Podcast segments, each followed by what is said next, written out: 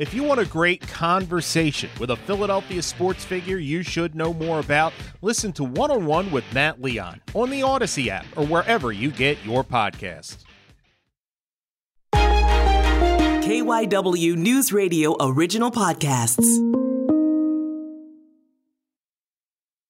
Picture this. You're coming home from high school one day, and this is what you walked in on going on in your house. My mother and our domestic helper are up in my room cleaning my stuff out, and they need me to help them tie the two twin beds together. I said, "What's going on?" "Wilt's moving in." Meet Dave Richman. He's the son of Ike Richman, the original founder and owner of the Philadelphia 76ers. Then and now, in Philadelphia, there's only one Wilt. All of a sudden, he moved in. And he lived there from February through April. So he had my room. I was in the guest room. We shared a bathroom. My sister was also on that floor. I got to know him quite well. I'm Brian Seltzer, and I'm hanging out with KYW News Radio's Dave Uram. Hey, Brian. And today on The Jawncast, how the relationship between Wilt Chamberlain and Ike Richman helped save the 76ers.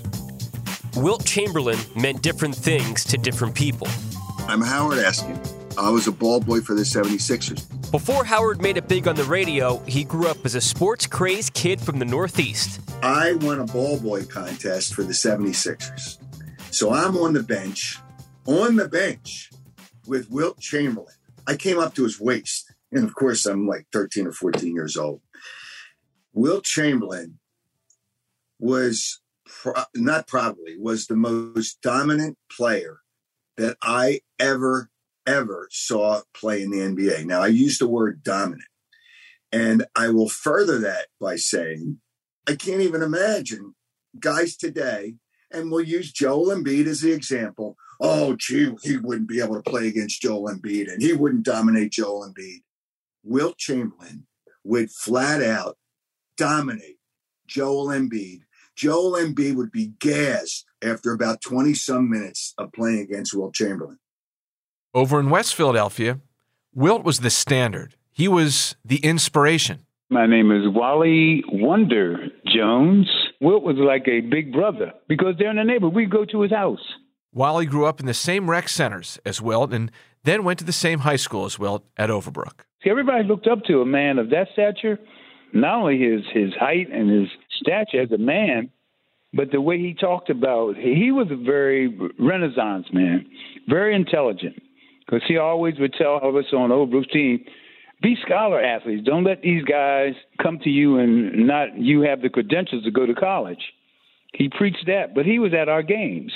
But for the city of Philadelphia, Wilt's significance was even greater. He was more than a superstar, more than a role model. He was both a savior and a catalyst. I would put it this way. He created the Sixers. And if you wanted to put Dave Richman's words yet another way, before Wilt, the Sixers were not Philadelphia's team. There was no connection between the fans and the franchise. And because of that, the 76ers could have very well been a very quick failure.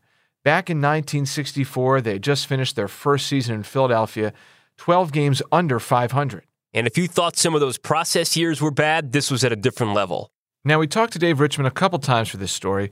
This time, we had him on the phone with us, and he painted the picture of just how rough it was. Nobody was coming to the games, and nobody cared. And we played the first season like that, and it was dismal. See, Philadelphia had an NBA team 2 years earlier, and it was a great one, the Philadelphia Warriors. But in 1962, the team was sold and shipped off to San Francisco. It was devastating. It was tough because we lost Wilt Chamberlain. We lost the Warriors, which were a good team. And we lost basketball for a year. About a year later in 1963, Philadelphia got a new team, only there was a bit of a problem. It wasn't an original expansion team. Richmond bought the Syracuse Nationals and then relocated them to Philly.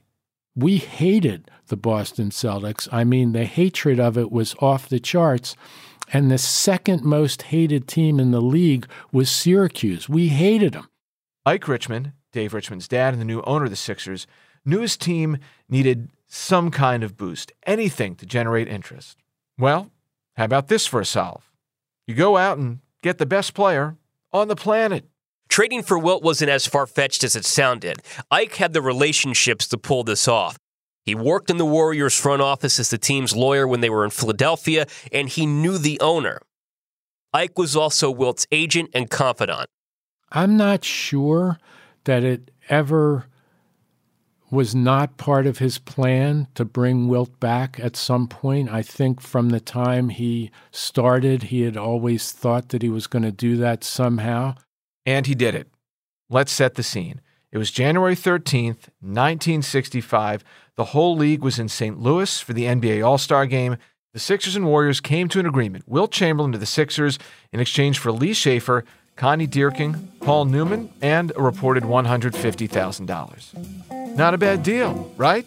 When that trade happened, first of all, the whole sports world went nuts. But Wilt flew into Philly, and he worked out with the team the first night at the arena at 48th and Market, and 900 people showed up just to watch the practice. I knew about that trade a week before anybody else in the world knew about it. I was going to Cheltenham High School that week knowing that the trade was going to be announced, and I wasn't allowed to say anything to anybody. It was unbelievable. This is how Howard Eskin remembered finding out the news. We didn't have the word of mouth. We weren't sitting there with our phones and looking at social media. We talked about it the next day, obviously, in school. But I didn't find out about it until afterwards, until maybe the news, and they reported it. It was pure excitement. I don't remember us thinking about a championship. We just thought about getting the greatest basketball player that any of us had ever seen. So, yeah, there was real excitement. All of a sudden, Philadelphia really had a team back. The arrival of Wilt marked the true beginning of the Philadelphia 76ers. Up until then, the franchise was nothing. But from here, the story takes a wild twist. Wilt was coming back home, but he still needed a place to live. Let's first give you some background on where Wilt was going. If you head north up Broad Street, one of the first towns you pass through when you leave the city limits is Elkins Park. That's where Ike, Dave, and the Richmans lived at that time. There was a lot of money that came into Elkins Park back in the late 19th and early 20th centuries from families that now have buildings and streets and estates named after them throughout the Philadelphia area. We're talking the Stetsons, the Wanamaker's, the Wideners. You can still find these big, Great Gatsby-era houses in Elkins Park. The area is really diverse now, but Dave Richman says that wasn't the case back in the 50s and 60s. Where I lived in those days, there were no black people there in our neighborhood, and there was just 100% white. After Ike Richman pulled off the trade for Wilt Chamberlain in January of 1965, the Dipper needed a place to stay. Welcome to Elkins Park, Pennsylvania, Wilt. All of a sudden, there's a 7-foot-tall black guy out walking in the neighborhood, and within days, it was, oh, it's Wilt Chamberlain. He's staying at Ike Richman's house. And what used to happen, he'd be out walking, a school bus would pull by, and the driver would pull over, and Wilt was tall enough to look in, and all the kids would run by, and he'd be with them and hang out and talk to them. He was a superstar. If you did a side-by-side of Ike Richman and Wilt Chamberlain, you couldn't have two different people. Ike was a tiny, somewhat diminutive Jewish man. Wilt, obviously as tall as a California redwood. Ike grew up in South Philly, the son of immigrants who fled Eastern Europe. Wilt was a product of West Philly, but basketball was their connection. My father said to him, look, you know, you're going to be a superstar in the NBA. You're going to make a lot of money. And I'm offering my services to you to be your personal attorney and also to be your financial advisor. Because this kid was, you know, he just came from nowhere, and all of a sudden he's going to have all this money. And, it, you know, a lot of these people like Mickey Mantle and some of these other sports figures gambled and drank their money away.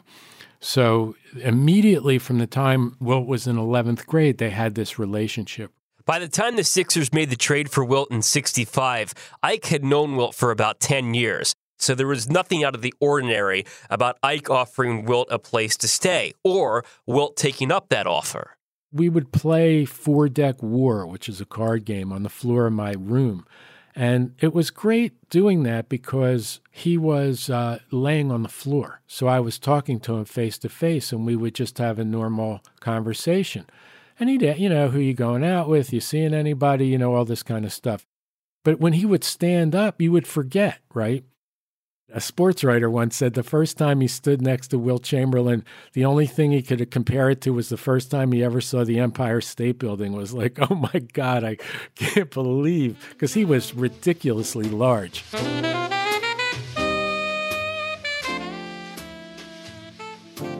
Wilt was known as a night owl, and in the 1960s, he bought a jazz club up in Harlem. All he ever wanted to do when the Sixers weren't playing and they were in the area was go up there and hang out. When my father made the trade for Wilt, one of the first things he did is he sent him to his doctor. He thought Wilt had some pancreas problems, and he was a little concerned about how much he was partying. That's why my father said to him, you have to move in with us. A lot of times, Wilt had a driver. That driver would, after a game, if he had a few days, would drive him up to New York.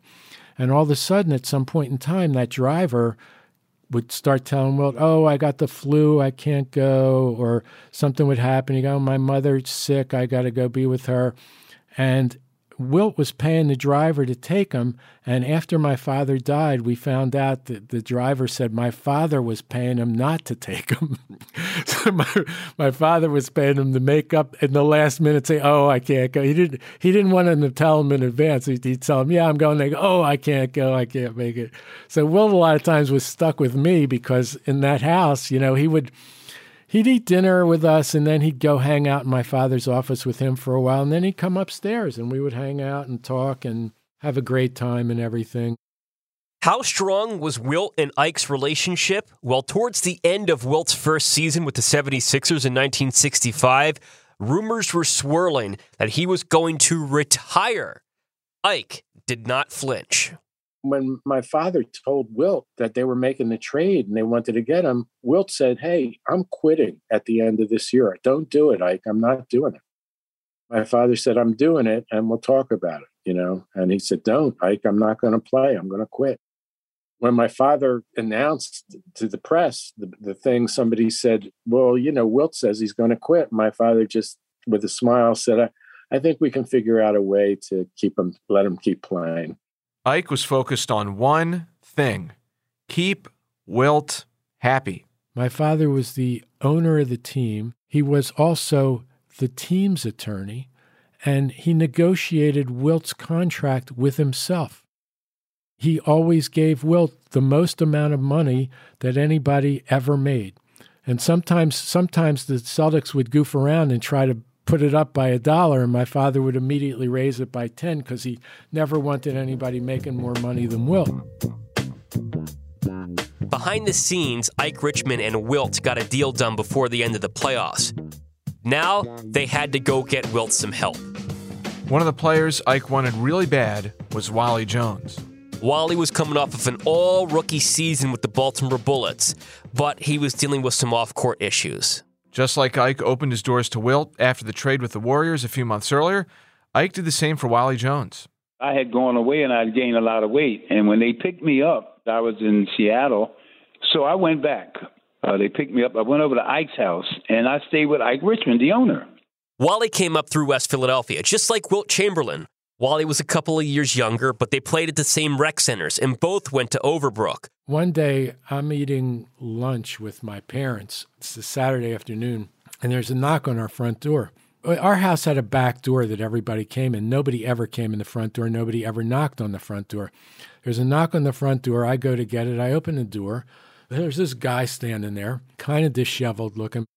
He says, is this Ike Richman's house? I said, yeah. He goes, my name's Wali Jones. I heard he might be able to help me out. I said, don't move.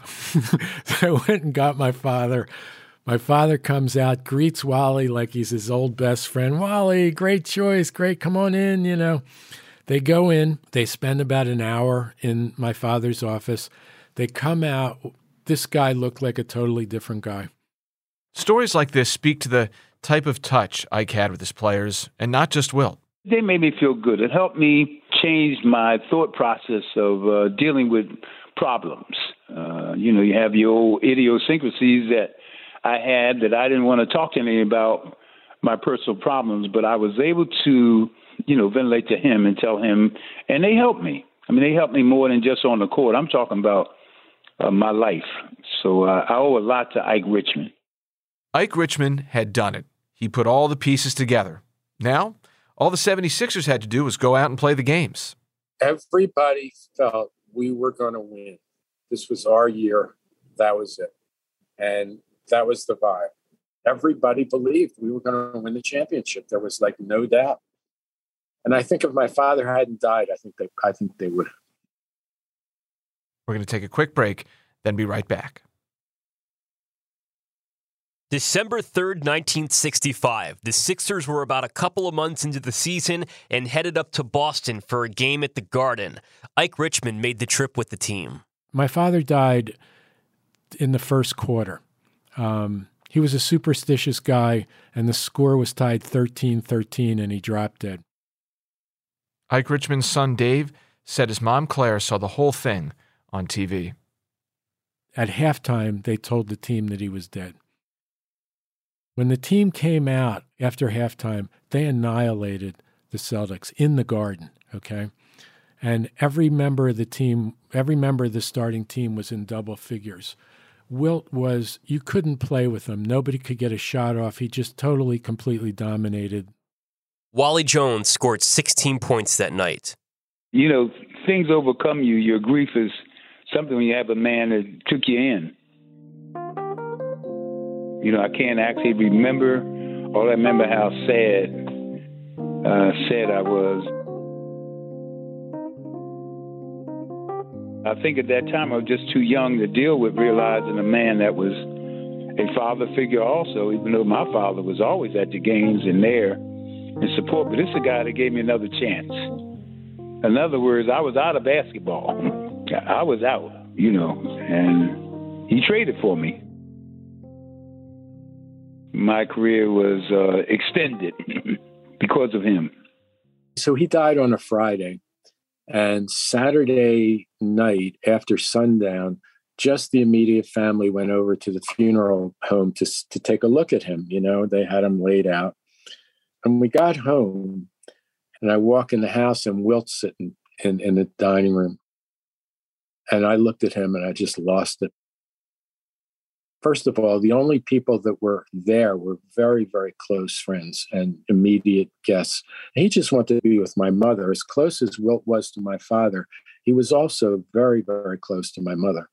The next day was Sunday, was his funeral, and the team came together.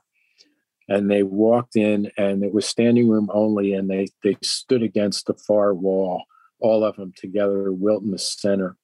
Wilt was as broken up as anybody. He was absolutely as sad as you think he would have been. This was one of the closest people and somebody he'd known for a really, really long time. We're talking about a team family concept. He took me into his home. We respected him, and he was very close to us. We did a lot of functions together. That's something that I appreciated when I came to the 76ers. We did a lot of things as a team family concept. So he meant a lot to me. 5 months later, in April 1966, the 76ers season fizzled. They got blown out in the first round of the playoffs. Boston beat them again. The Sixers fired Dolph Shays as head coach and replaced him with Alex Hannum, a guy who didn't play favorites.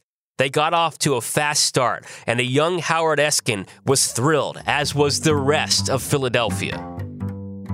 Man, they had some really good players. When you think that Billy Cunningham, who was on the first top 50 All-NBA team, was only the sixth man. Hal Greer, who was a terrific guard, Chet Walker. I'm bringing up names that people don't even know who they are, but they were really good players. Everybody has to have good players around them. But because Wilt was so dominant, it made it easier. It's never easy, but it made it easier for those players to be better basketball players. When you have somebody behind you like Wilt Chamberlain, you have the ability to take a chance and really be aggressive because he could cover up for you. Our offense is built on into Wilt and you were cut. That's when he averaged so many assists. And he was very demanding on that. The 1966-67 season started with a bang. They never looked back after that. Then, in the playoffs in 1967, Wally Jones and the Sixers returned the favor. They turned the tables on the Celtics and knocked them out. The finals were next. How about this for a fitting opponent? Philadelphia's old team, Wilt's old team, the Warriors, now the San Francisco Warriors. The Sixers won in 6 games, the 1966-67 NBA champions. But Dave Richman couldn't shake the void. That's because this was Ike Richman's team, built in his vision. He'd been dead for over a year. And for Dave Richman, the whole experience was really bittersweet.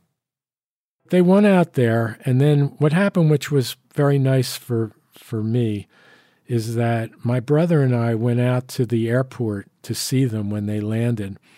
And Wilt walked out. He walked off the plane carrying the ball from the game. And he saw my brother and I, and he walked over to us, and he said, "Here, this is for your mother. You know, give it to her with my love." And apparently we read in the paper that when Wilt took the ball at the game and in the locker room, he said to everybody, "I'm going to give this ball to Claire Richmond. Any objections?" And everybody said no. Wilt Chamberlain played one more season for the 76ers. Then he and the team had a falling out in the 1968 offseason. I think the Philadelphia Magazine put out a story that my father told Wilt that if Wilt joined the team and he didn't retire and played it out, my father would give him 10% of the team. He couldn't give it to him in writing because it was against the NBA rules. And my father and Wilt, being who they were, they didn't even shake hands. If my father said it, it was fine with Wilt. He knew he had it, okay? Once my father was gone, it was very, very different with everybody. It just wasn't the same thing. Wilt Chamberlain was traded to the Los Angeles Lakers in July 1968. He won a second championship in 1972, then retired after one more season. My brother stayed more in touch with him than I did. He and I had a minor disagreement because he had done this thing where he was like coming out for Nixon, which was kind of tough for me. And I went out to see him, and we got into one of these things where we really... We couldn't really talk, and then he said, "Let's stop talking about politics. I'll take you to Beverly Hills for some pancakes." And that was sort of the last time I saw him. In 1974, he had a book signing in Manhattan, and I was living in D.C. at the time. And I came back and I picked my mother up, and my mother and I came walking down the center aisle. And when we got close to him, he had been looking down. And he looked up and he saw me and my mother, and he like rocked back on his heels like he was going to fall over backwards, and his eyes welled up with tears. He looked at me for a second and he blinked them away and just like got himself back together and sort of just became, you know, this presence again. But for that instant in time, he connected with the old days and all this stuff. Nothing moves the body or the mind like the heart. I never forgot that moment. Howard Eskin has seen a lot of Philadelphia sports in his life, but when he thinks back on the Wilt era with the 76ers, he thinks of his youth, of a time before radio and TV reporting and being a talk show host, when everything for him was still so pure. I'll never forget it. I'll never forget how crazy it was. I mean, I'll never forget the things that happened for that basketball team. But through it all, you never forget Wilt Chamberlain. Dave Uram, thanks so much for taking this trip back in time with me. Always a pleasure, Brian. The Jawncast team is Tom Rickert, Sabrina Boyd-Circa, Sarah Smith, Holly Stevens, Myron Kaplan, and me, Brian Seltzer. Special thanks to Howard Eskin, Wali Jones, who's got a podcast of his own you should check out called Sports Inside and Out, and Dave Richman. For more stories about Dave's memories of Wilt Chamberlain, he's got a book. It's called Wilt, Ike, and Me, and it's available on Amazon. He's also got a podcast called Stop Making Yourself Miserable. Check back next week for a brand new episode of The Jawncast about a story you can only find from Philadelphia.